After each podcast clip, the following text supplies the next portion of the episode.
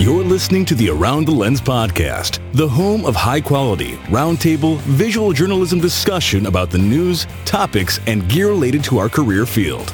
Now, here's the host of our show, David J. Murphy. Welcome to Around the Lens, episode 225. Around the Lens is a roundtable panel discussion podcast where a group of visual journalists discuss the news, topics and gear related to our career field. Our regular panelists this week joining us are Travis W. Keys, a freelance portrait, fashion, travel, event, and humanitarian photographer based out of New York and chairman of APA New York. Hello, Travis. How are you? I'm doing fantastic this week, hanging in there, and uh, happy to be here this morning. Okay, well, happy to have you. Our other regular panelist is Evelyn Hockstein. We lose Dave? A freelance photojournalist based out of like Washington, D.C. Hi, good morning, everybody. Am, am I losing you, Dave? Yeah, Dave. Some reason we keep losing you a little bit on the audio part. Well, that's probably because my network connection isn't that great right now. Uh, we, we've done. You and I have done this before. Hey, Jamie, how you doing? Hey, Travis. I'm Jamie Rose. I'm Well, the co-owner of Momenta Group. I haven't and seen you in so long. We, we didn't get to see you at any of the big conferences because they're all canceled. What have you doing, been doing since? I know. Well, you know, everybody else, I've been secluded in my house. But I live in Central Oregon, so um, it's kind of like a wonderful playland of gorgeous recreation and outdoor adventure. So terrible. well, I guess if you have to social distance, that's a good place to actually social distance. You can walk out and not bump into some people, right? Yeah, and I only my the size of my town is only you know twenty eight thousand people or something like that. So it's Yeah. it's a little different How's, from uh, where you guys. How's your world changed with all of this? Um, so on the negative, I think after you know this is like always my tip whenever we're on the show. Like every young photographer should stretch and do yoga and do all that other stuff because after twenty years of carrying photo equipment, I have a terrible back, and I really need a massage like so badly. Um, I think I saw one of these uh, wonderful uh, little kind of little. It wasn't a meme. It was actually a little video of like you know what massages are going to look like now. And you saw like the person with two broomsticks and the, like the hands just like beating on the back of the person's back. It was actually quite amusing, as sad as it was. I know. So I don't know. It's If, like I I don't think we're going to do the whole like, a- episode like this, but uh, um, Can you can you all hear me Good. now? Can you hear me now I guess we should talk about photojournalism. Guest panelists Awesome. this week. Make I was keeping it going and having some fun. yes, I appreciate you vamping for us, Travis. That's very good. Good good radio um, uh, practice there. Um, anyways, our guest panelist this week, making her sixth appearance on the show, is the incomparable Jamie Rose, the co-owner of Momenta Group and an international photojournalist who's worked for some of the largest nonprofits in the world. Hello, Jamie. How are you? Hello, Dave. Lovely to see you. Not really, ish. It's not much to look at, trust me. Uh, so glad to have you back on the show. Uh, and I am David J. Murphy, a, a freelance photojournalist and documentary filmmaker based out of South Korea. Thanks so much, everybody, for being here today. Let's get on with the show. All right, our first topic this evening or morning, depending on where you're at, uh, early morning in some places, is all about a droner who essentially threatened the Blue Angels because he flew his drone really, really close to them as they were doing their performance. Uh, of course, if you're in America, you probably have been experiencing in, in certain locations, like maybe New York, uh, different sort of flyovers by the Blue Angels and the Thunderbirds, you know, this sort of kind of um, morale boosting air show performance over the world, over the United States, and again, trying to salute our heroes uh, in the medical profession. Well, anyways, they've been all over the news, lots of uh, photos from the ground, and one droner decided, well, that's not good enough. I'm going to get up there with my drone and capture some really, really heart-pounding, high-quality video. And so uh, he did, um, but unfortunately, you know, it's kind of illegal. Uh, and he put these aircraft at risk. So again, it seems like every other week we're talking about drones and you know, I bring this topic up, and we'll talk about it. You know, I want to get your all your opinions, but I bring it up because um, I recently published an interview with Mr. Robert Roth. He's a lawyer based out of New York City, uh, and he is, specializes in New York City media law. And he, we talked about drone law for about a 45 minutes or so. So if you want to hear us drone on about drone law, Ha ha ha. But, Dumb bum. you can watch that on our YouTube channel or our face. I'll, I'll probably put it on our Facebook page. It's, it was on our. Yes, indeed.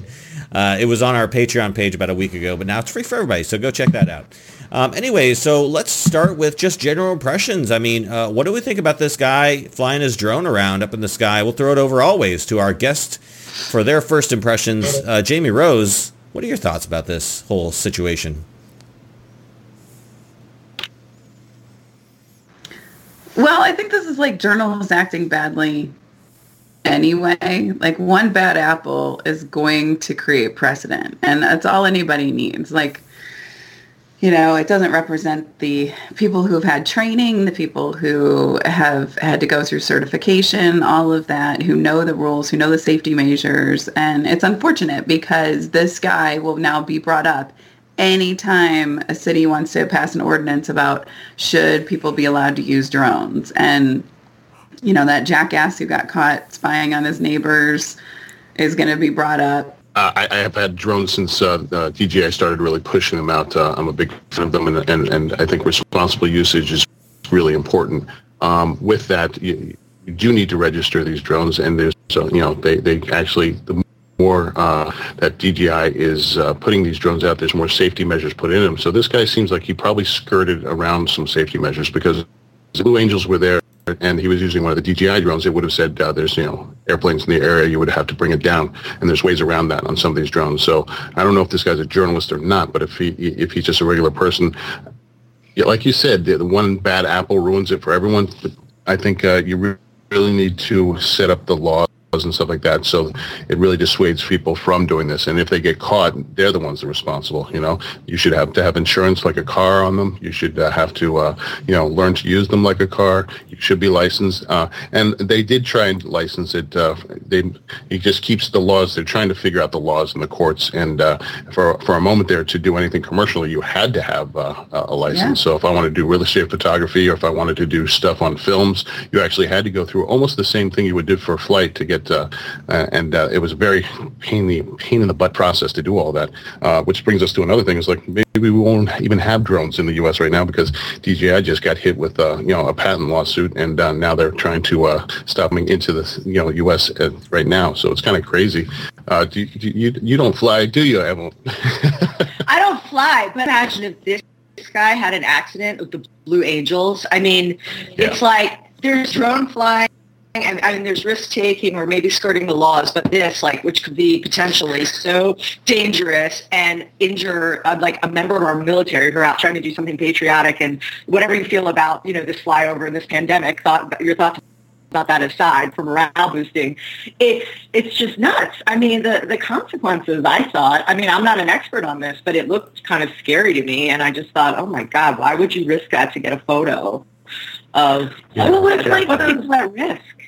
Yeah, it's like those jackasses that use laser pointers into, you know, pilots. Like, there are definitely going to be people who are going to act badly. And yes, it's true. Like, it would be like running Big Bird over with a car, you know? Yeah, and, and, and now the laws, if you do that to a pilot or someone that's flying, are huge. They're extremely, you know, it, it, there's potential going to jail for that. It's, airline. it should be Yeah. the same thing with the drone. Yeah, you're putting people's Yeah. lives at stake just for, you know, trying to get a cool video to put up. And I guess he put it up quickly and took it down. And, and uh, the wonderful thing about the internet is if you put it up, someone's got it and they put it back Yeah. out.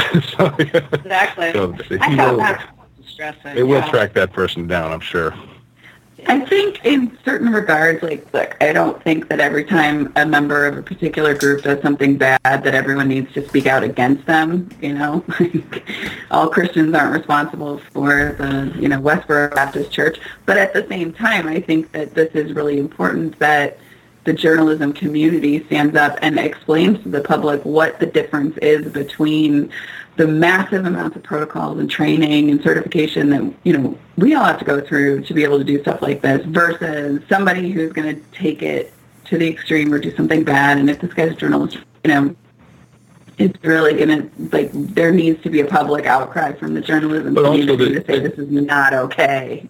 Yeah, I, agree, but also the newness of of the product and how quickly that technology is advancing. That uh, there's a lot of uh, fight back on it, uh, and unfortunately, you know, it's like if someone uses a car improperly or drives drunk, you know, we're not all going let's ban cars.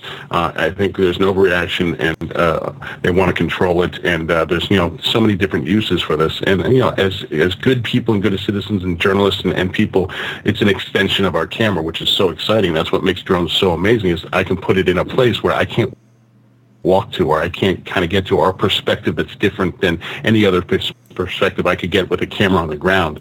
And that's what's so exciting about these things. Is, but uh, if you don't use them responsibly, then there has to be repercussions. There's going to be a run on drones like there was on toilet paper. Exactly. There, I there, appreciate there it. absolutely will be. And uh, for you, the, the, the um, new Mavic Air 2 would be an incredible little device for you. It is so small, you can put it in your camera, you know, when you're traveling, it'll literally fit in your camera bag. And uh, it, you, it, you will so easily fly it. It's, it's, it's really, it, I know it's like that first flight is terrifying, but it almost, it, it does fly itself. Travis, let me Travis, let me ask something about drones because I'm considering purchasing one for work. Should I get the Mavic 2 Pro or the Mavic Air 2? you should get um, probably that's a tough one just because the, the sensor and the camera on the Mavic 2 Pro is is definitely better. Uh, although the, the new one is a 46 megapixel, they, it's a Hasselblad camera on the Mavic 2 Pro, and it's a little bigger, a little more stable. Yeah, and it's it's a, it's a fabulous it's a fabulous camera. There's a couple new bells and whistles on the Mavic 2. It's just one is slightly more portable. The Air is definitely uh, the most portable one, uh, uh, and it's it's an incredible. Uh, for I don't know what kind of shots you're doing, but you could get away with using either one. Um, And in fact, I would, if you're not doing like serious stuff, the the Air Two is going to do so much great stuff for you, and you're going to have the portability of it. You're going to love it. Yeah, I'm really I like the Pro's one inch sensor though. That's that's a pretty big, I'd say, selling point for me. So But- yeah, if you're doing photography and video and stuff like that, that's just going to give you a better all around uh, photo and Yeah. video.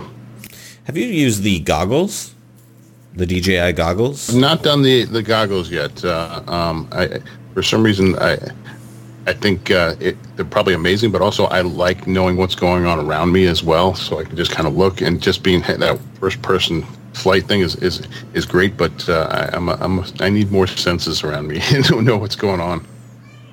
Although those people that do those uh, speed flying of the drones in, in, in close, you know, like through factories and through uh, under and over like pipes and all this kind of stuff, it's amazing what they can do and how they can fly those things. Yeah, this this guy's gonna get drone drone ownership illegal or made you know extremely difficult through a number of certifications and different sort of things because although he was Yeah, which is really tragic for the people that are yeah, responsible. absolutely like you and me we're responsible um, Jamie Jamie is drone Exactly. work it, it built into Momenta's workshops at all has that ever been something that you guys do or have done cool Yeah.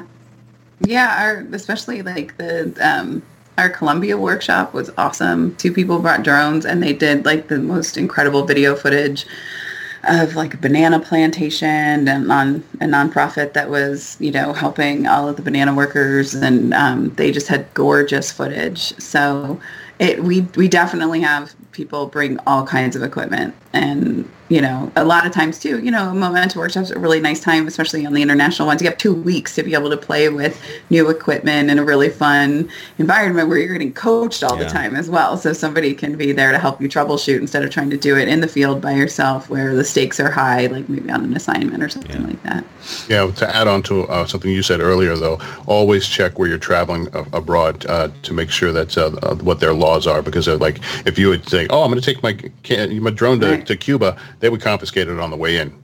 So you would not be able to have your drone. So uh, you have to really kind of check the laws, and, and they're always changing. So you know, I'm sure if you're doing a workshop with Momenta, they will let you know if you can bring the dr- you know, drone wherever you're going. But if you're traveling on your own, make sure that you do the due diligence. It's part of our pre-workshop materials. we'll tell you if you are, if you're allowed to do that, and what shots you need to get to go to the country and all that other good Well, the great thing is no one's traveling anywhere for anything especially workshops. Really? Is that a great thing? No. Really? well, it, it means you get to know the laws of your locality much better. Um, you know, let me ask you, uh, Jamie, how has COVID nineteen affected you know the workshop business? Obviously, everything's kind of been delayed, right? Um, I, you know, I was actually just talking with somebody yesterday who had asked me to some questions about doing grant writing and and nonprofit work, and we were on a call, and I said, you know, I think right now this is like the heyday of learn is from the just massive amount of free webinars that are available or seminars or podcasts or you know zoom calls that people are doing about topics of the day to like our programs have started to go online. And the we were planning on announcing this anyway um, in March. The funny thing is like literally March 15th, I think, or 16th or whatever that Monday was, was going to be the announcement of like Momenta Live. And before any of this happened, that was part of the plan. And we're like, oh, okay. I guess Forward this is thinker. gonna be You beat a- the curve. Is an obligation. So yeah, we've had um, online seminars, and they've actually been great because the last the last one we did, someone from Portugal was on. Another person um, was based in South America, I think. Like we had people from all over who wouldn't have necessarily been able to come to Washington D.C. or New York or L.A. or something like Yeah. that for one of our seminars. So um, this is, I think, it's going to change the face of learning quite a bit. And I think too, like, you know, definitely there's a saturation right now because people are just so overwhelmed. There's so much content out there and um, it, it's kind of funny, like just from my 12 years of doing workshops, you guys all know, like whenever there's like somebody gets laid off or whatever, they're like, I'm going to go do a workshop. And that's how I'm going to make a bunch of money. And, uh, you know, for like Michelle McLaughlin and people like me have been doing this for a while, we're always like, oh, it is a lot harder than what you think is about to happen right now. It's not just like I'm going to get five bros to go on a trip with me. And that I think is what the online platform is as well. I mean, everybody's got to up their game. We're building a, a you know, a build out studio that's going to be coming up um, for a lot more interactive learning. And I think the stakes are going to get a lot higher because I've, I've had a couple of people write to me when I've said like, Hey, how was that program? And they're like, Oh my God, that was such a waste of time and money or whatever. So I think it's just like any other industry key. Um, marketing is going to be key and making sure that the quality of content is high is is where the bar is going to start being set um, now that we've kind of all settle into this new normal. But I think it's exciting because you get to attend programs and you know take classes at Harvard or whatever that you haven't been able to do before. You bring up, I mean, you bring up a, a very good points because like now everybody is like, what Zoom or what webinar can I put on and, and do now? So like al- almost everybody's like, oh, I got three webinars today. I'm like, ah, I'm, I'm webinared out. And you have to figure out what is going to make yours different and uh, kind of uh, stick out in a way. And you- you're right on the money with that. And one of the things we did, because uh, uh, obviously with APA, I was doing webinars and, and you know, all of these kind of workshops and stuff like that. And one of the ones I did recently was uh, how to write an artist statement with, and we had, a, you know, a, a great moderator. But what we did is we all kind of met in this main group room, about 30 of us, but then we went into these breakout rooms. So we, you know, all kind of break out and all work in, in groups of two or three. And it was all seamless, you know, so I could assign the breakout rooms and suddenly I'd hit a button and everybody go into the breakout rooms and, and we would jump into into each of the rooms and, and really kind of work one-on-one with these people or three on three and then come back into the main room and then branch off again. And it just gave a more personalized experience than 30 or 40 or 50 people in a room. Like everybody got to meet each other. Then they got to go into these smaller groups and then come back into the big group. And it worked really well. It's one of the most fun uh, ones that we've given and done.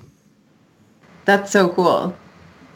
I mean, I, I think I think you're right. I think this like fatigue of just the concept of sitting online and then uh, and video as well, like having to be on and having to like be making eye contact, but it's weird because you can't make eye contact. And And, with um, you guys, I- the more you make it interactive, I think everybody's like, you know, suddenly it's like, oh, it's another hour two hours. And if you're just listening, you drone out. And if you're home, then you go get coffee, you come back. I'm like, oh, maybe I'll listen to it later. It's like, but if you people get to interact, then they're invested in it and talking to other people, and it becomes more of a shared experience. And I think that's what's more engaging.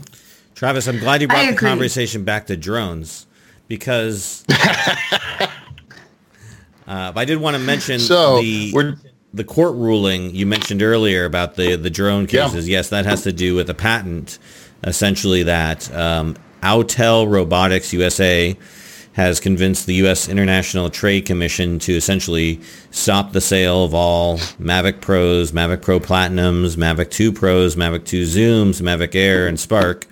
It doesn't say the Mavic Air 2, so you're set there. Just buy that one. I guess my decision is made. Uh, but yeah, this could put a kibosh on all sales of drones. And I think, you know, I don't, I don't know. I've never heard of Autel's drone, so I don't know what they'd be stopping or what they would replace it with. But I think it'd be a sad day for droning if we lost DJI.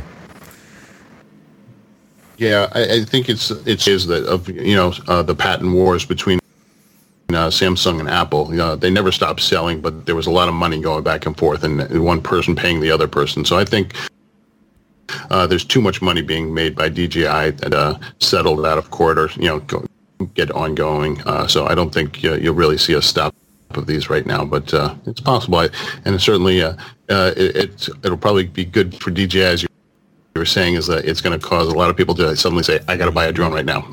Yeah. If you weren't considering getting one, now's the time to get one. Evelyn, I'm considering. considering. just have it. I love the footage. I mean, they're awesome. Just never done it, but I, I Never hurts to have them. one in your camera bag. Just, just Your arsenal of tools. that's right. Just throw it, throw it up in the air, capture the footage. Ta- ask Tassos and I'm- Evelyn. Ask Tassos and Jessica Koscielniak there in DC about it. They're like drone experts. I, you broke, You have you, experts I in totally DC. lost you, and all I heard was Asos, who I who's Oh, a doll. well, what should I ask him? right. Tassos is a Okay, I'll definitely if I get one, I'll look him up. I'll call him. Yeah, he's great. Well, you know where I haven't seen drone imagery this year is in the Pulitzer Prize winning photographs. Um, and this year they, oh wait, that's our third topic. Oh, oops.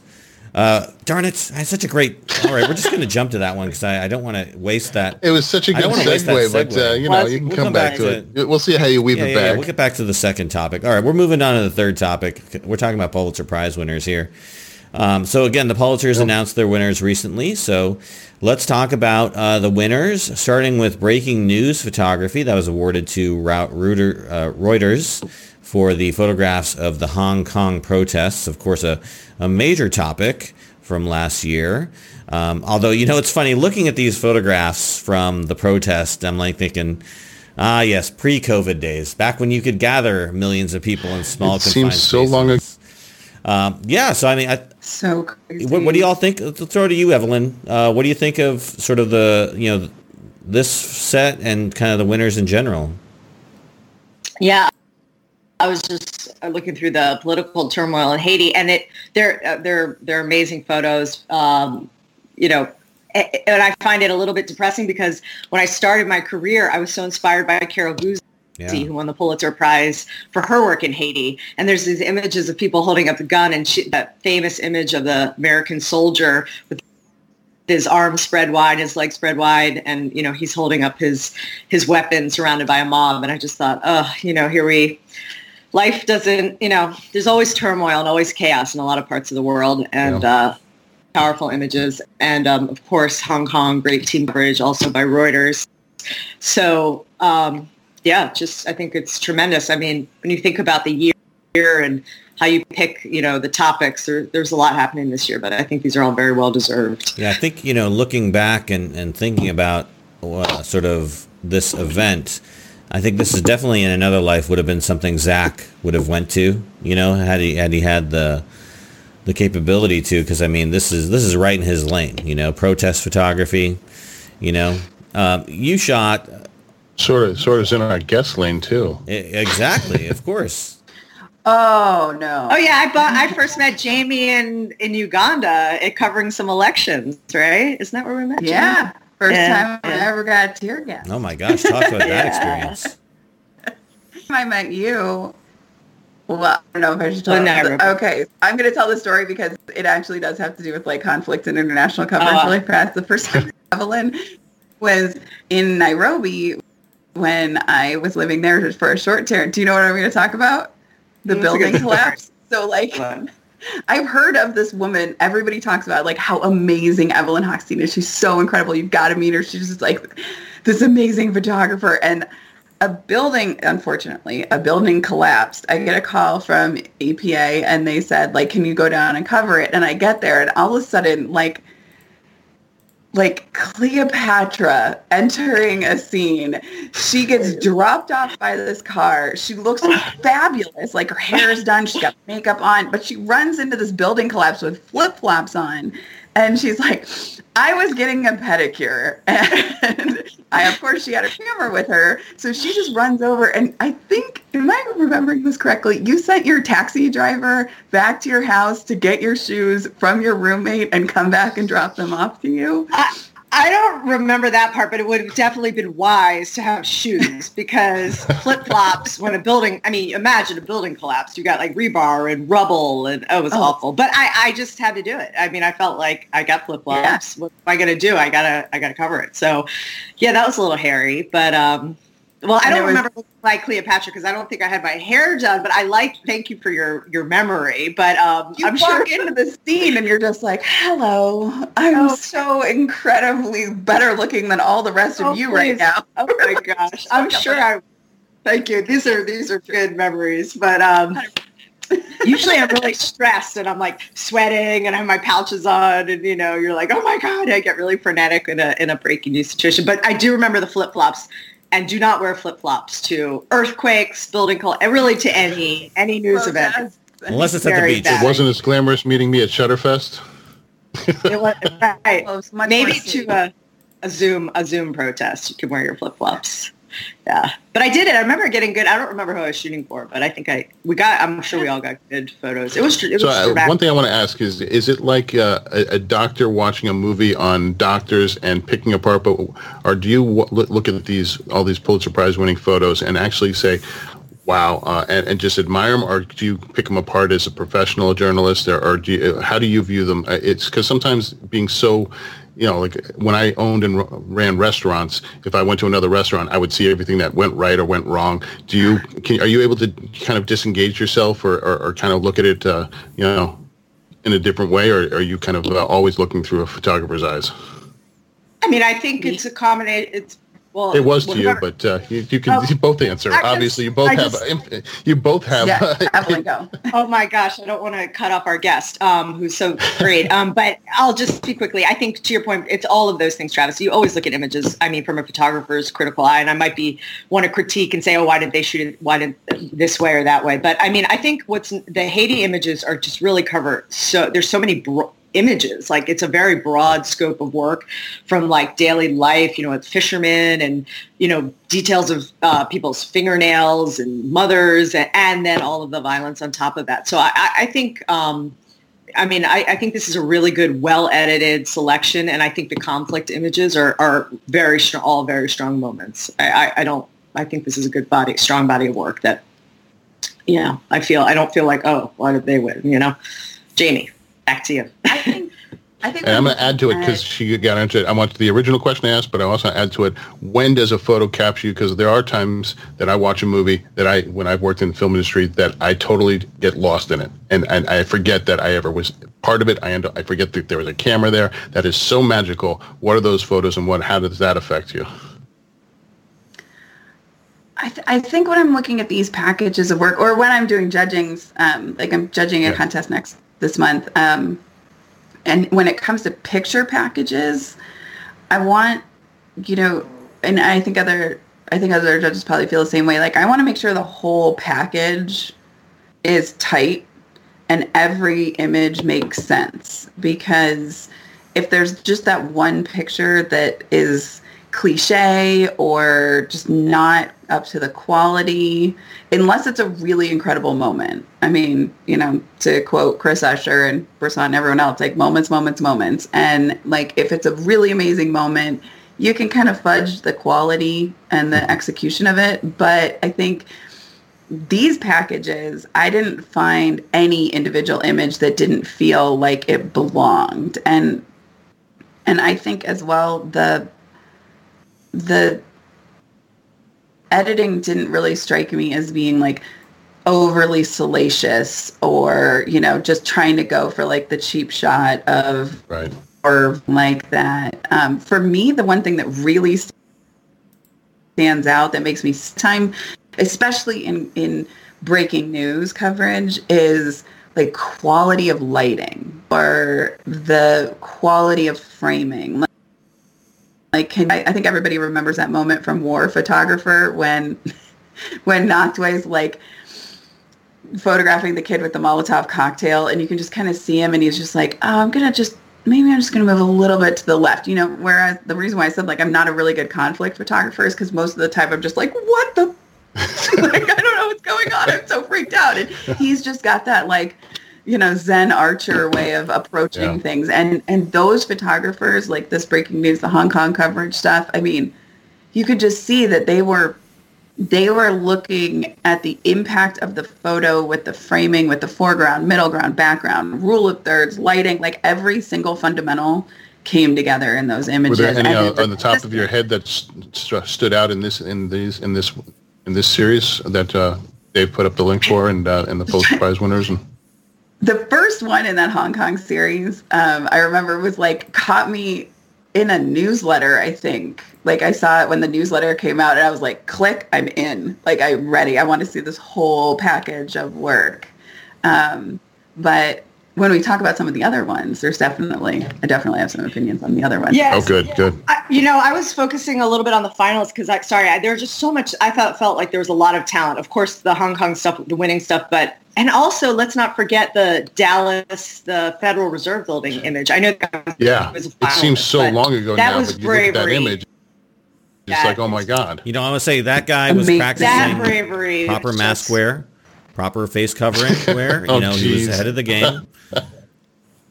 Yeah, that the bravery took and the composure. I don't. I could not have. think I could have done that. I feel like he should. He's yeah been recognized. especially when you see the photo of how close he was to him Yeah. Yeah. When, Unbelievable. when you can have a Um, reflection and, of the you know, gunman on the Fully wall you're standing next to, you're pretty close to him. exactly yeah exactly unbelievable You know, I think the- one of the things that I'm just going to throw this out there because we're in breaking news.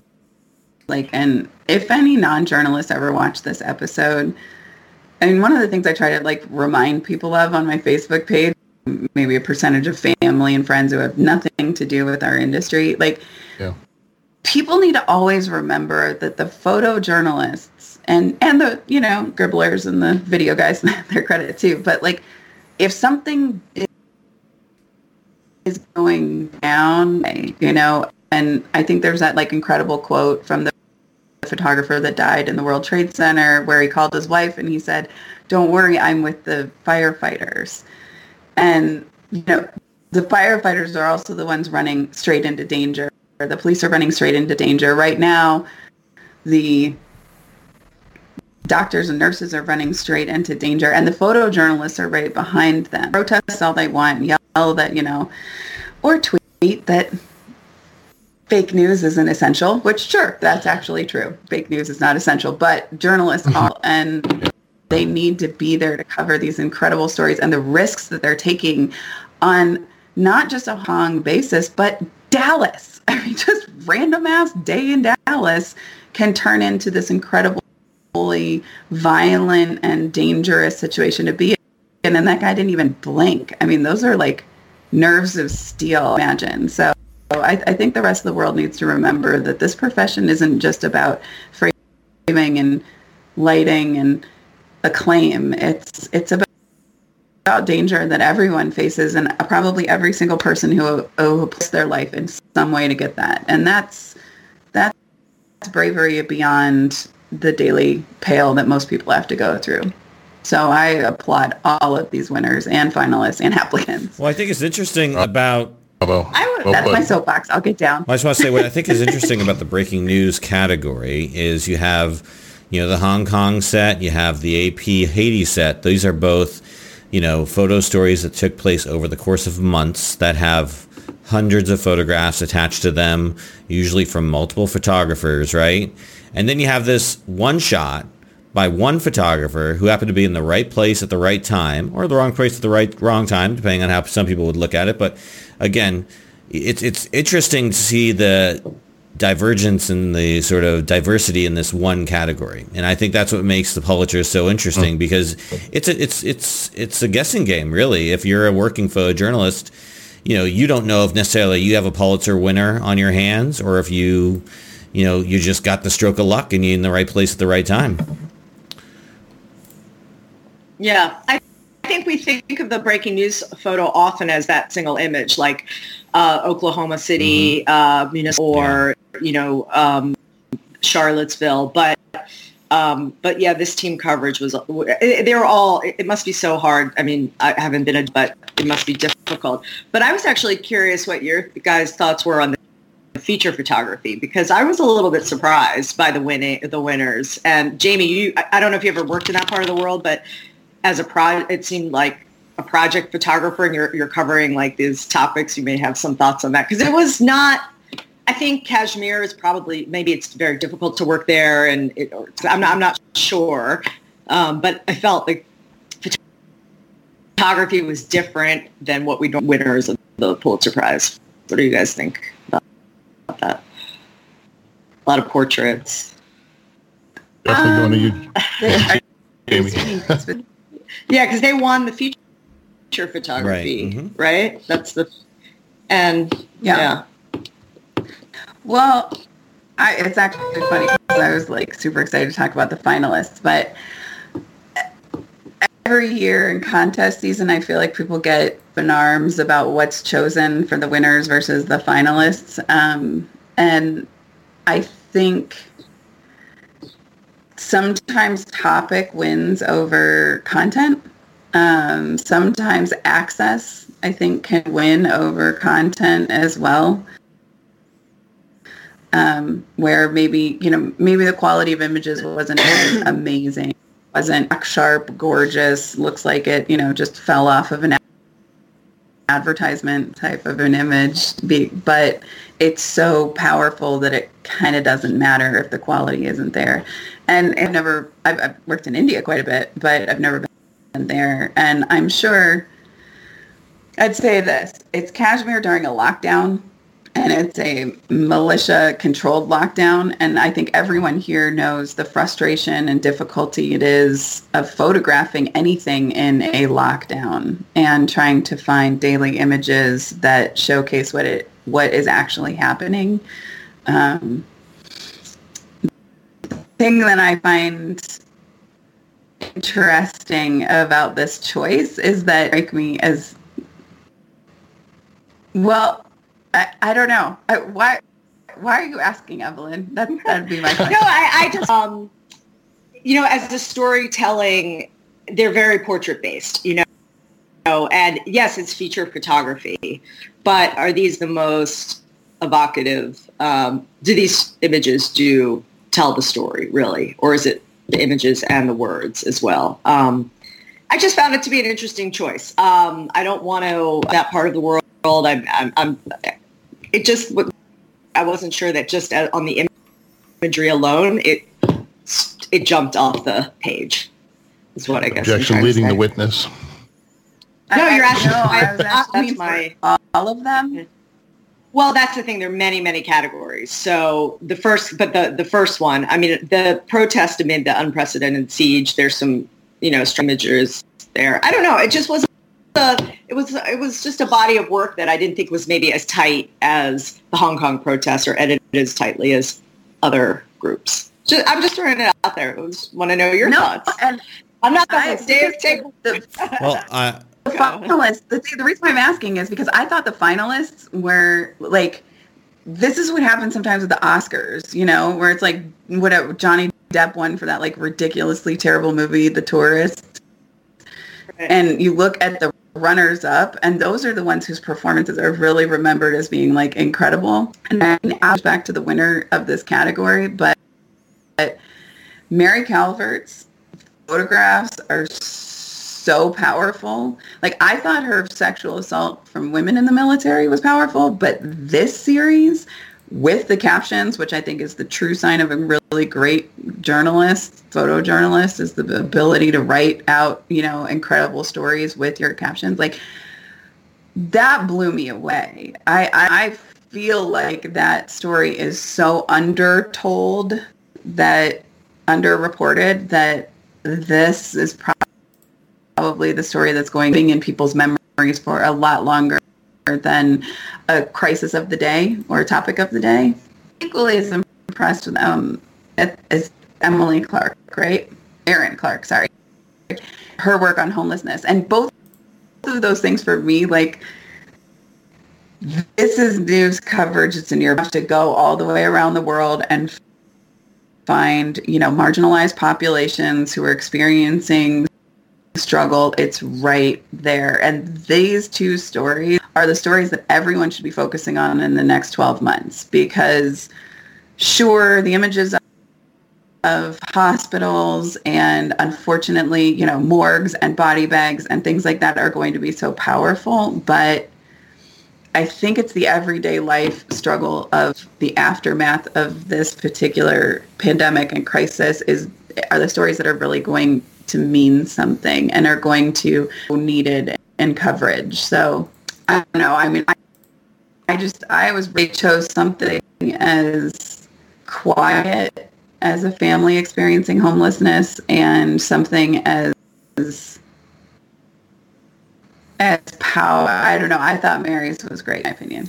Um, and I think the two finalists in this are just exceptional. They're so impressive. We talked about homelessness, you know, covering homeless people last week on the show. And there you go. You got a finalist for a Pulitzer for something that is often maybe over covered or not covered in the right way. But there's always a new way to look at something or, you know, give it impact. And I thought that was see. And I don't want to, I feel I don't want to diminish the work Kashmir. I just think that, that you can look at how, how photos I mean, the topic, like you said, it's the subject and the topic and 69 years of, you know, historical, you know, oppression and, and um, that's important. But I wasn't as compelled by the imagery, but that's life, you know, it's exactly what we said about the Oscars. You know, it happens. I think not to take away from them either. They're doing good work, you know? Yeah great work. Yeah, it's kind of How like you saying, really you know, that one? How do you like feel, which, you know, bad guy. yeah, which it's hard. is your favorite. It's all great work. Yeah, so I was surprised. But I, I like the other photography of those two stories and the ability to get access to subjects who might be more reticent and in terms of like Erin Clark's, I mean, she had commitment for a very long period of time. This wasn't a, you know, a really short, this happened in a weekend type of a thing. And if you look at some of these coverage, when you look at the coverage of stories like, don't just happen in a moment mm-hmm. and don't, you know, happen, it affects people for a really long time. And if a photographer can be there and and really you know kind of stay with that family for a really long time or if they can get the access to something that is so incredibly personal Mary Calvert is doing that's the sign of a really great journalist that's yep. someone who isn't just walking down the street make beautiful images in a beautiful place with beautiful people it is a commitment to storytelling that i think can set you apart when it comes to contest season. And that's really what judges are looking for. Do you have the intimacy? And I'll never forget the year that Chris Langer won the student award for the WHNPA. And he did, it was the year of the like 99% protests. You guys remember right. that? So like every single person was handing in portfolios full of like the story on his dad because it was right at the start of the financial crisis of his dad who had gotten laid off from his job after like 20 years like that. And he documented him and he took the financial crisis and made it super personal and super, and the judges were blown away because it was like the one story that wasn't the hot topic of the day, but he had this incredible intimacy and experience with it that just showed that it was just leaps and bounds above the rest. And that's where, you know, I think that's what stands out when Judge 300 selections. You know, you bring up the homeless story, right? And we talked about that last week, as you said. And what strikes me about this story, at least from the one image I can see on the Boston Globe's website, I don't know if there are more images, but um, it's is that the children involved, you know? And I think maybe it's because I'm talking from a father's perspective, but it's one thing to show homeless adults, right, who consent and or at least buy in or have, you know, but kids, they have no idea what's going on. This is they're just, you know, from their perspective, they're probably just think they're camping or something like that. So I think about like these kids and these photographs and what they're to, you know, see like 10, 20 years later and it's like, you know, they're associated with this story, you know, they can't consent to so to speak. I mean, at least not knowing they don't know what they're consenting to really you know, I'm just curious from your all's perspective, you know, do you think kids and homeless features should, you know, even if the mother gives consent and is all about it, and obviously she had to, you know, I think for this story particularly because of the intimacy of it, but, you know, do you think that it's it's right to, to do a story that involves homeless kids or kids that are involved with, you know, homeless families?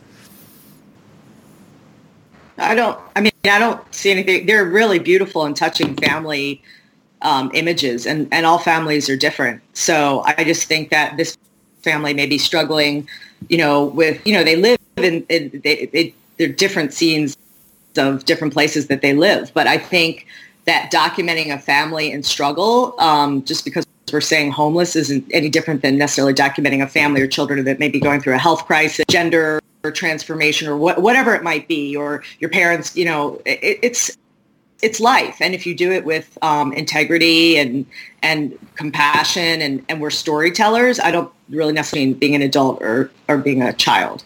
Um, children that are victims of something um, like you know child sexual abuse or something like that that may be a different story that you want to consider because they don't necessarily want that publicized. But how are we looking at homelessness? Is this that they're going to carry with them you know, as an adult, like later on in their lives, I, I don't necessarily see it that way. Um, so no, I don't take any issue with that as long as it's done in some, you know, way that doesn't, comp- you know, put a child at risk or anything mm-hmm. like that. Okay. No, I was just yeah. looking at from the perspective I agree, of, the, of, the, kids, you know, again, when they're in high school, when they're, when they're, you know, a little bit older. And of course, everything stays online. Everything lives online. So it's like, you know, people are going to search for you and stuff like that. And, oh, look at uh, uh, Leia. Leia was homeless back What's when she was five. Between that, right. I mean, there's no difference between that and Facebook. But more than the real question, I would also add to that is, would you feel differently if these were kids in Africa? Would you feel differently if these were kids right. in a different country? Is it just because these are American white children, and that's unusual for us to see them suffering as opposed to, you know, other people. But I think when we get into a slippery slope of like, and I don't know, I mean, I don't, you guys have probably experienced this a ton of people being like, the public coming up and being like, how dare you take a picture of this? You know, yeah, I agree. If somebody is just like randomly stalking homeless people on the street for, you know, that like poverty porn, yes, I think that that's kind of deplorable. And I think that just because they're in that situation doesn't mean you should be documenting it. But if you're documenting it to show that the impact of something like this is harsh for some of our most vulnerable people, like children, that is what gets to the heart of journalism, which is to educate the population about an issue that is important and should be addressed by the people who have the ability to make change. And you can't ignore the fact that there are children there. Like I think that Annie Flanagan's pictures of women of sexual, uh, like ch- children who have grown up and had sexual assault, the the pictures that she did where their faces were hidden but yet it was this incredibly powerful coverage was done with an enormous amount of respect. But I think in today's day and age where people, I'd rather see a, a photo story like this that's done with such respect and intimacy and the ability to put it out there into the Boston Globe to let it ev- evoke the images and evoke the emotions that cause change. Yeah, I think that that's totally, I think it's totally important and it's necessary. And if we start to hide it from yeah. ourselves. We're kind of getting into that same thing with the military, remember, where you know, the huge discussion during the Iraq war, which is we just shouldn't show any violence. We shouldn't show any blood. We should only show the, the like positive side of the Iraq war invasion. And there was all this pressure for journalists not to, you know, showcase anything negative. And it's like, well, that's not real. That's not real life Right. at all. We need to show that this is a struggle and we need to get our, you know, troops home safely. Children are you know a huge part of society and and change and society's ills and you know like think historically about children working laborers working in factories in the United States. But Dave, I just want to take umbrage. I'm sorry with what you said about oh looking back and there were homeless ones. I don't think we as a society should stigmatize people. So maybe some bratty kids in high school say, ah, I saw you on the internet. You used to be homeless or something like that. Like that's terrible and that's bull. I mean, that's just not a reason not to do to do something. I don't think we should say, oh, you were homeless in your past, perhaps, or maybe in your current, present, future. There are plenty of homeless kids still in high schools and universities, or people are. There's so many homeless people now. It's it's unbelievable. But I don't think we should do that because someone might be stigmatized because they find a picture from their past and now they It's all the spin, though, isn't it? Right? Because like it, you know, you see a contestant on American Idol. He's like, he used to live on the streets. He was homeless, and now he's in next American Idol. Everyone's like, whoa! And then you know, if some kid, you know, in school teasing kids teasing. So it's all how you spin it, uh, I think. And uh, you know, we as a society need to. Uh, um, and when you're talking about homeless and especially children with, with the purpose, shooting with a purpose, you know, I think for a long time, a lot of people just thought homeless people were, you know, people that uh, chose to be on the streets or lost a job or something, and didn't realize the amount of people that were actually children. And it was because of some of these exposés of, of people and this photography that people realized, oh, wait, half of the people that are homeless are children. Um, and uh, so, I mean, it, it, it, there's good and bad with everything we do. And I know we talked about it last week, and I said, yeah, don't shoot homeless people just because it looks like a, a shot that might be a cool shot or because you see them there. You have to have a purpose and you have to, you know, do it. It's just not there to shoot and because it's there.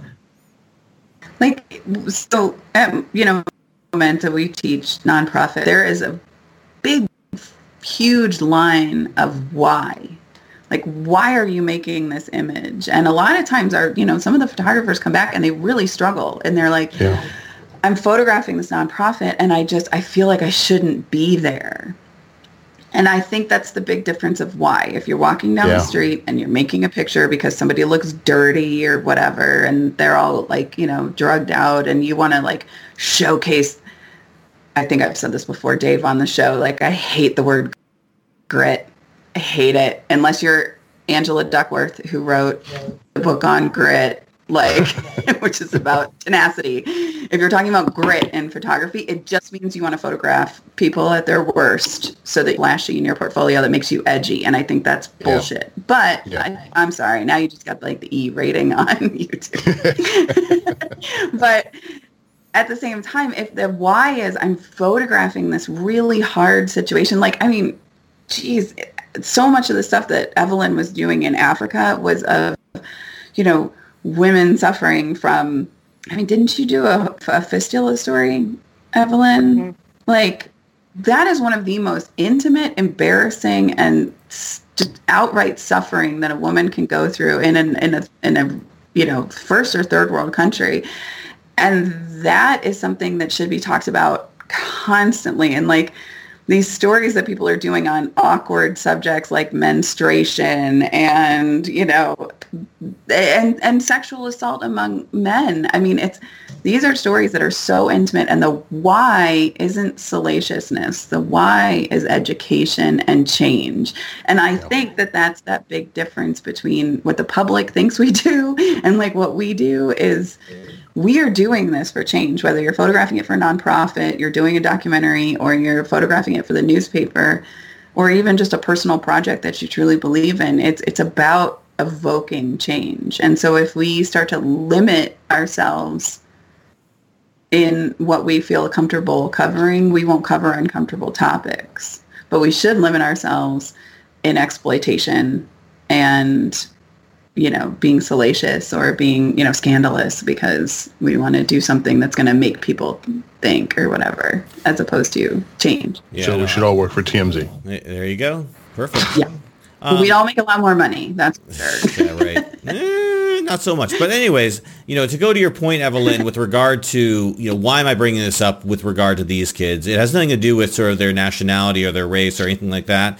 I, I my own um, history my own um, career have done many photo stories on children or that have had families and that have had children. I even did a photo story on a family that was, you know, poor, under the poverty line, struggling to survive, and that included, you know, obviously photographs of their children.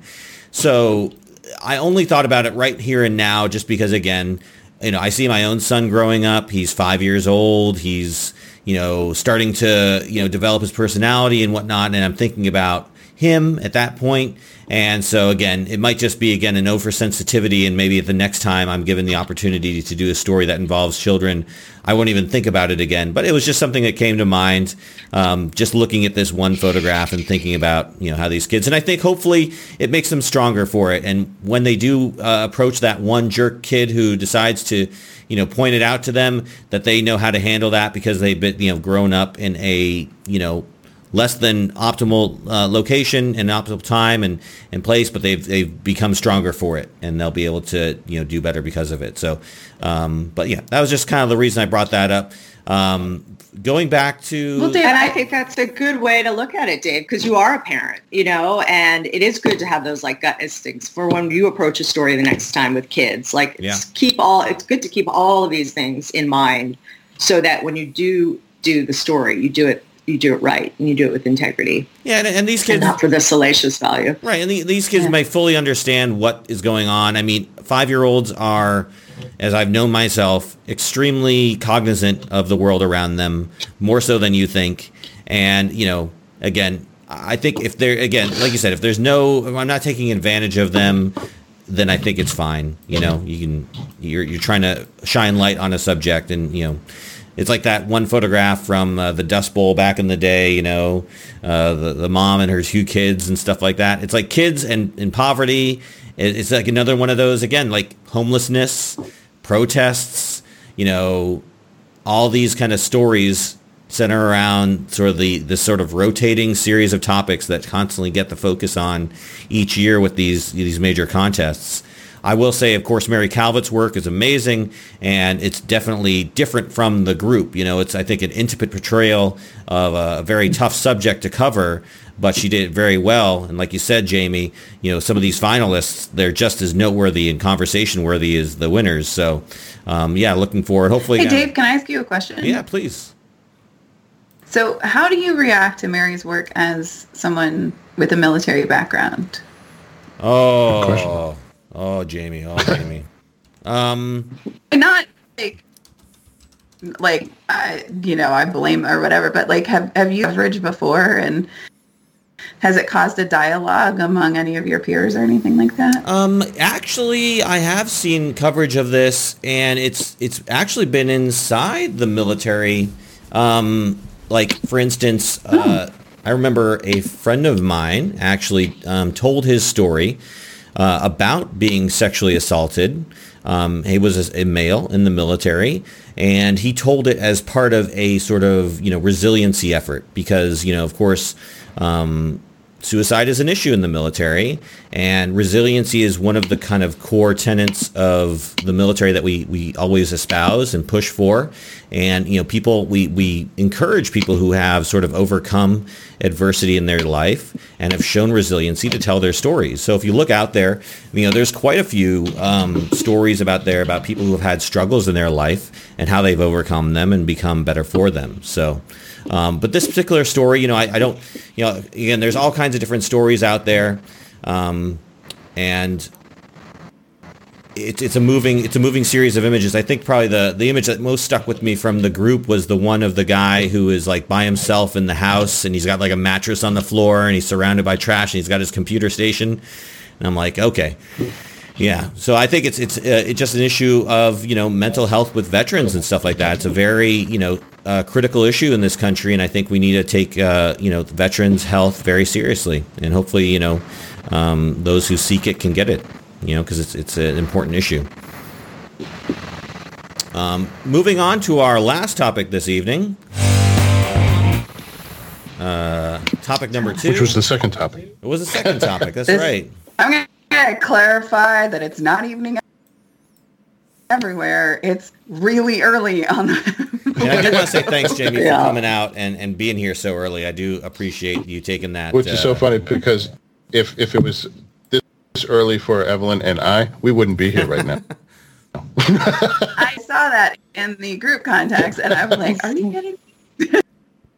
Of course, I get up at five thirty in the morning. It'd be with just you and. Dave. Well, you know what's funny is I get up at 5 a.m. every morning anyway, so you know I don't mind doing this show at pretty much any time of the day as long as I get to talk to you all about you know these subjects. As long as I'm not at work, I'm more than happy to hunker down any time of day and talk to you all. Straight up war dialed both of your cell phones. By the way, if you didn't get up, I would just Yeah. kept calling and calling and calling until it locked in. Uh, so of course, COVID has put everybody on lockdown. You know, we can't have a story that goes by without talking, a week that goes by without talking about COVID and its impacts on everything that we do. And you know, I want to throw this over to Travis first for his comments on because I think this story most aligns really with you.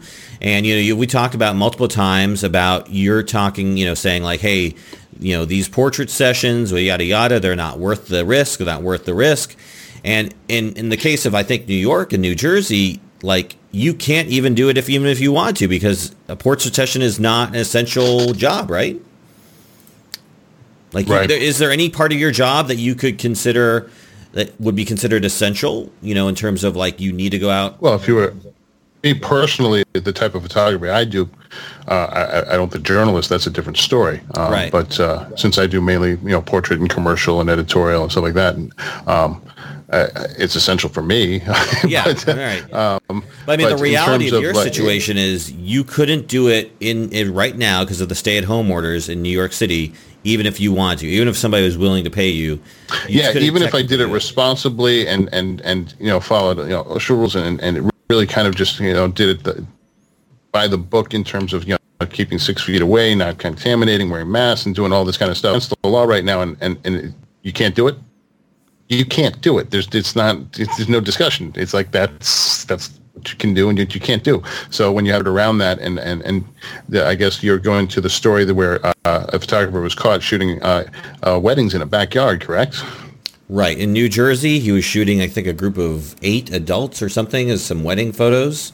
And uh, somebody called the cops on him. Someone knocked him out. And so um, he got him and all the other adults got fined, I think, $1,000 for being out during a Yeah. stay-at-home order, even though it was probably done, you know, responsibly and everyone consented to it. Well, first, what a lousy neighbor ruining a nice wedding during all of this horror, you know. And I understand people are very concerned, and and uh, you know, I, I don't. I look upon people that uh, you know you, you see out in New York City when it's a nice or, or you know crowded in certain areas, and so, or you know you look across the U.S. where people aren't taking it seriously and not following social distancing and norms and stuff like that. It, it, it's it, it annoys me and angers me. But as a photographer, you know, we work, but the law is the law. If, if you can't go and shoot, you shouldn't be able to do it. Uh, uh, do I think um, adults and uh, all of the future photography, we're going to have to figure this out of how do we consent and waiver and uh, do we waiver and who's willing to waiver and um, we need that's a, a dialogue that needs to be figured out now uh, instead of later because uh, there's going to be a lot of change in the, the landscape of this whole industry and uh, we need to figure out uh, how we enter back into that because everybody wants to open back up but no one's laying down the parameters for us opening back up and how we're going to open up and how we're going to you know kind of uh, do this safely and uh, um, responsibly. Do you think that it was fair for him and the group to get fined? Does anyone think that that was a, fair thing? Like, it doesn't matter what you're trying to do. There's a there's a stay at home order. It doesn't matter. You got to stay at home.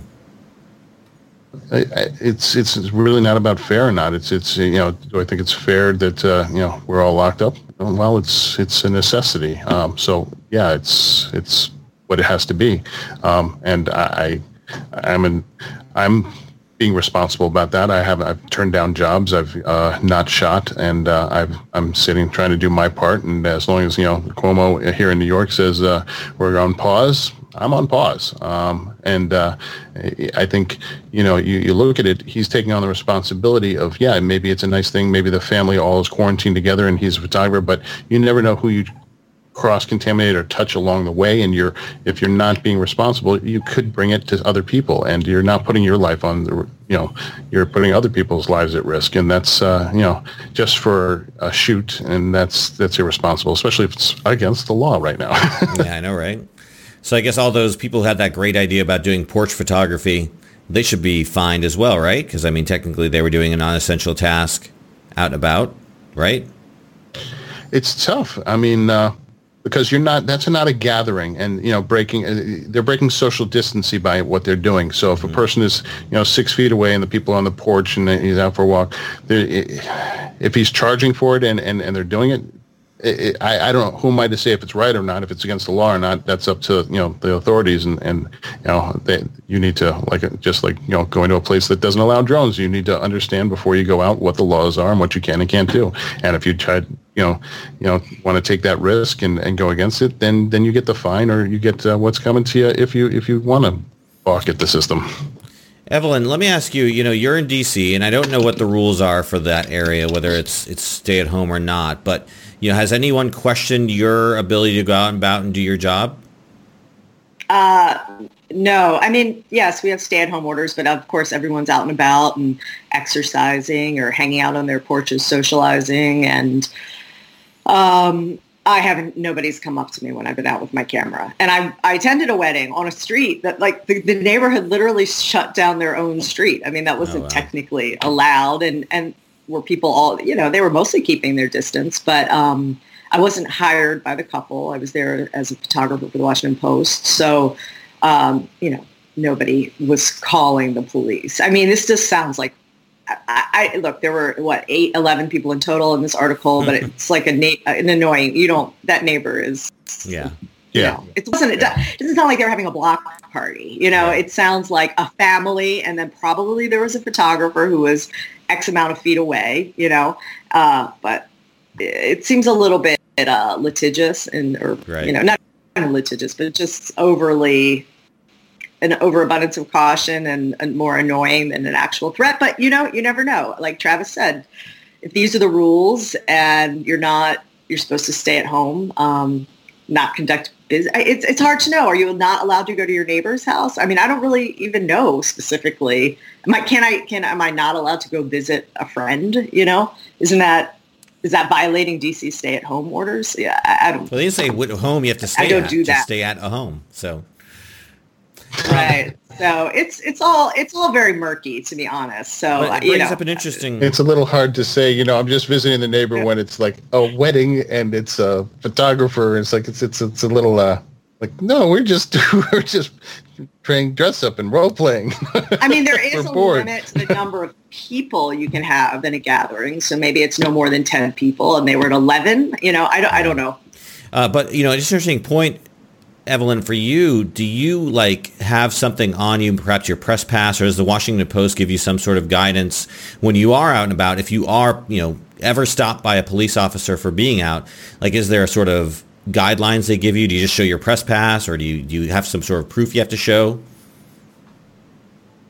Um, I don't. I mean, yeah, I have a press pass. It doesn't say the Washington Post on it. Um, but I have heard they, there is a letter like i could get a letter from an editor saying i'm working for the washington yeah. post. They won't give freelancers um, hard badges. Uh, why? I don't know. It's sort of a bone of contention. I've asked of several freelancers we've asked but we can always get yeah. a letter if we okay. need it that we can carry in our bag with us. Um, so that's but i had nobody i mean i actually did take a portrait of somebody in a very wide open public area. Um, for an assignment that was not news related. It was for a publication that wasn't, I, I couldn't really call it news. Um, and we kept our distance and nobody raised an eyebrow. Yeah. So call the cops yeah. on me. Yes. We just, we got to live. So you got to find that nosy neighbor who doesn't like you and then they'll call the cops on you. They'll follow you around. yeah, exactly. I don't think anybody. I mean, we were two people in an open air with tons yeah. of distance. I can't. I, I don't know what the how what like what we were out of our home you know I, that'd be hard to prosecute yeah. i think you are allowed to leave your home and get exercise and move right. around and drive in your car and do those things uh, yeah. jamie you're out there in california right oregon, oregon? Uh, i'm what's, in what's oregon the rules in oregon yeah Um, well, they just started opening up this Okay. week. So we have a rule of where I live is what's called phase one, um, which means we have, you know, the fewest cases. Now, there is a lot of contention because people just aren't being tested out here. So it's a really nice way to say that we have the fewest cases in the Yeah. country. but at the same time, I have friends who got sent home. I like have a photograph of a Well, letter the only that reason says, we have a lot of cases you is likely we're ha- testing. um, yeah, exactly. Uh, it, like she got a uh, letter that said, "You likely have COVID." Unfortunately, we don't have tests yet. Therefore, follow these Oh procedures. And so, um, in that regard, I think a lot of it comes down to like necessity, in my opinion. Um, what's necessary? Like this whole porch photography thing. Like, if you're that hard up because you just have to have a portrait family, then you know, learn how to use it, the timer on your cell phone. and then, you know, figure that out. But I get it. Like everyone's struggling. That's I think that's the, the thing that like people are losing in this whole protest world is that there's just a lot of people who are really freaked out and really scared about losing their income, losing their homes, losing their jobs, and they're watching their friends and family, you know, get evicted. And um, I think that in in where we are, like now, the gatherings are 11 people or 10 people. Gatherings of 10, you have to wear masks in public in certain places and all of that. And I, I mean, I, I kind of go back to the quote I saw on Twitter the other day that was like, so my choices are everybody wears a mask or I drown in my own fluids. Is this a trick question?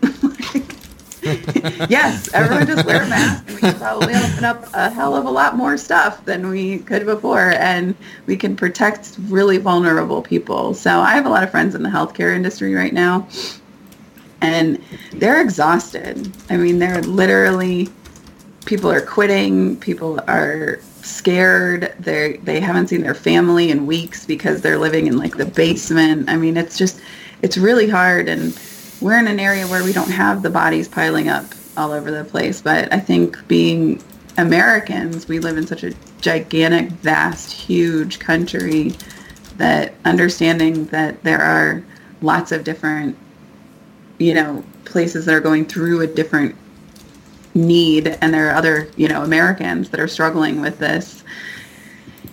And nobody wants anybody to die. It's not like, you know, that, but I, I think at the same time, like we can we can find a way to find some balance, like what what Evelyn was saying. Like there there should be just clear, direct, educational news coming from our politicians and leaders and, you know, having That would be nice, wouldn't it? Wouldn't that be nice? All right. Well, I think that's going to bring us to the end of the show. Uh, Jamie, where can people find out about more about you and your work? Uh, you can find us at momentaworkshops.com. So that's moment with an A, workshops with an S.com. And if you scroll down the page, you'll see that there is a big green bar that says sign up for our newsletter. And that's where all of our scholarships, discounts, sales, um, awards, information like that comes out before it hits the general population. We are at Momenta Workshops on Instagram, at Momenta on Twitter, and Momenta Workshops on Facebook. Okay, great. I know there are a ton of workshops out there and choices out there, but I just have to say yours are, before all of this, were, were worth uh, every penny of it and the, the quality of work that you guys put together. And, and just I've seen the people that come out of your workshops and the work they're producing and how they've developed is, is utterly amazing. Thank you, Travis. Aw, It's true. you guys. and uh, if you're looking for anything from Evelyn, just go to DC, look outside. She's probably walking around, taking photographs of something, weddings and whatnot, flagrantly violating stay-at-home orders. Just kidding.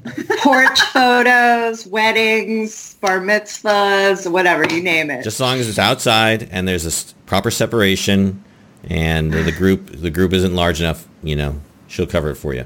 Uh, and then uh, Travis, uh, what do you got going on? You said you got some open talk, right? Yeah, uh, this week on my other show, uh, Open Talk, uh, we'll be interviewing Neil Kramer and Corey Johnson, who are a duo that work out in L.A. that do a lot of advertising from Nike and tons of different people. But we're having a discussion of what they were doing prior to COVID and now what they're shooting now. They're working on projects, shooting these wonderful, wonderful uh, imagery of uh, people wearing uh, masks and all these different portraits in the in the light in uh, in L.A. and it's, it's beautiful. So that's uh, open talk on Thursdays at 8 p.m. You can find us uh, on YouTube at American Photographic Artists.